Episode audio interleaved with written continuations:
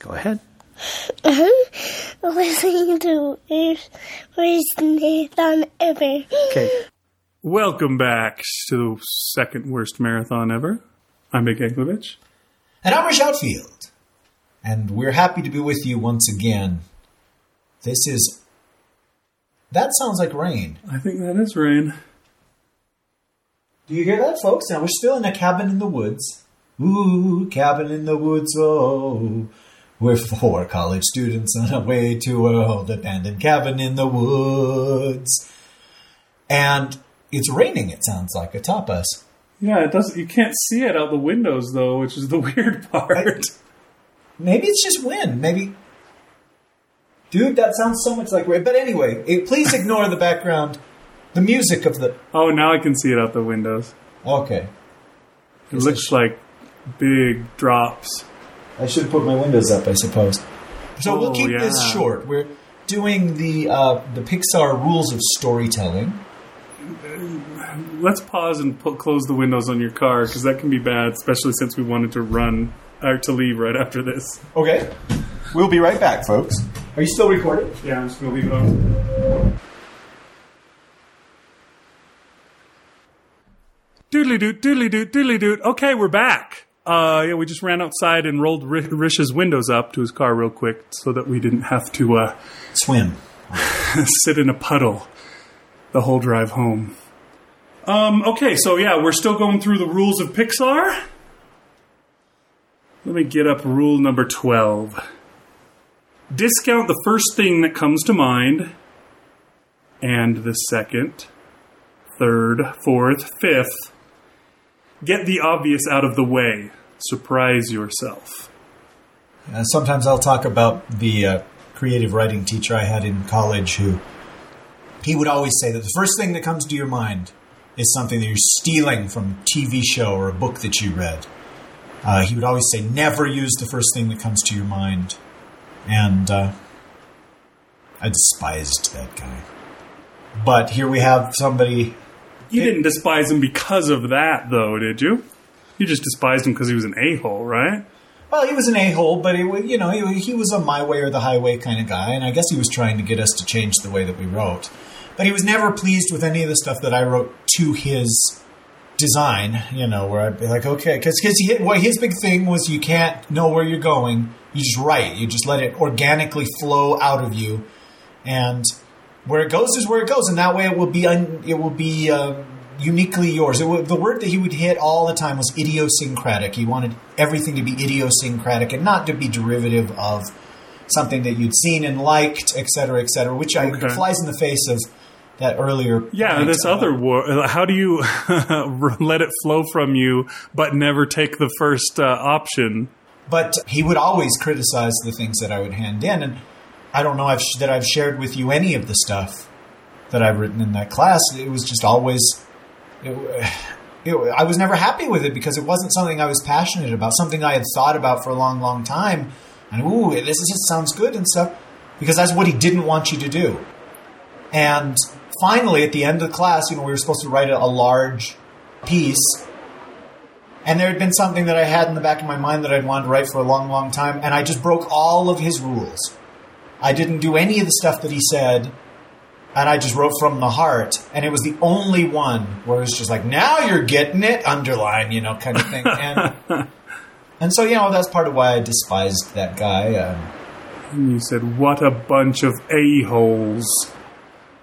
Well, that doesn't But- work. He wasn't a plural person. yeah, he would say uh, that that's the, the stuff that first jumps into your mind is just stuff that you're copying, and, and for it to be really unusual, yeah, you have to dismiss and then dismiss and then and uh, you know come up with something else that you've never seen or what I mean. It just the the Pix, this particular Pixar rule sounds exhausting. I yeah, I think it's not something that you have to do every time, but I think it is worth thinking about. Uh, like we were talking about in, in an earlier rule, where you want to do the thing that's unexpected, uh, make the list of what wouldn't happen next. I believe that was rule number rule number nine.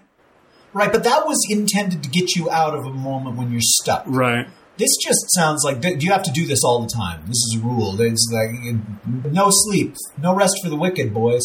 No something till No sleep till Brooklyn. Thank you.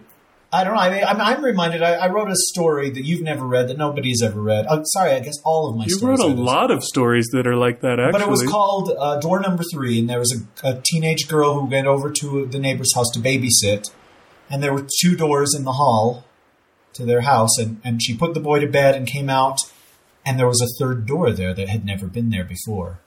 And then I stopped because I had no idea what could be behind that door. And I was like, oh, shoot, what, what, what do I do? And so you probably know what I did. I sat down and I said, I'm going to come up with 20 things that could be behind that door. And so I just made this huge list. It ended up probably being like 31 things, 32 things.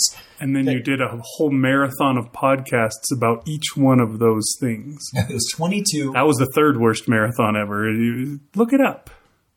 and uh, maybe that's following that that rule. You know, I made this big list of things that it could be, and I dismissed the first dozen or whatever. But I was never very pleased with what I picked, and I always thought, you know, well, if I'd had if I'd known from the very beginning what was going to be behind, behind that door, that would have been a good story. So, and that which goes back to an earlier rule where we talked about the ending. No, this is the story. You've, I think you've told me about this story before, where you say that you you copped out and never told people what was behind the door, right? Ultimately, yeah, that's what I decided. But but I I felt like I had to know. Okay. what it was, even if you don't reveal to the reader what was behind the door, because I, I was never very pleased with what I came up with. And so I had, you know, the parents come home. Turned out it was a patio set and a, and a new barbecue was what was behind that door, and she picked it, and it actually turned out good for her. And we'll see that. I wish you had been around in the writing process. There, She opens it up. It's a brand new car. She's like, oh. yes. We'll be right back after these. Drew messages. Carey walks out with his really long microphone with the little tiny bulb at the end of it that they always use on uh, Price is Right. That creepy Bob Barker microphone. yeah, okay. I think that's kind of what she's she's saying. I don't think it's a do this for every single thing that you do, but I'm sure for big plot points or big events that happen, it's better to do that. In my story, that I'm percolating in my head and not writing like I should, in the gauntlet, the gauntlet compels the people who have it to go out and do good. And it basically kind of leads them by the nose to do these things. And so the people who get the gauntlet wind up in the midst of some kind of crime or some kind of problem going on. And I thought about that, and I even actually went on Facebook at one point and asked people, hey, is it okay for someone like me to am I am I being insensitive or something by having my character foil a rape in progress or something like that? And uh, one of the people that commented suggested, well, you know, that there's lots of other crimes and lots of other uh, reasons that people could be beating on somebody else that your character could step in on and foil.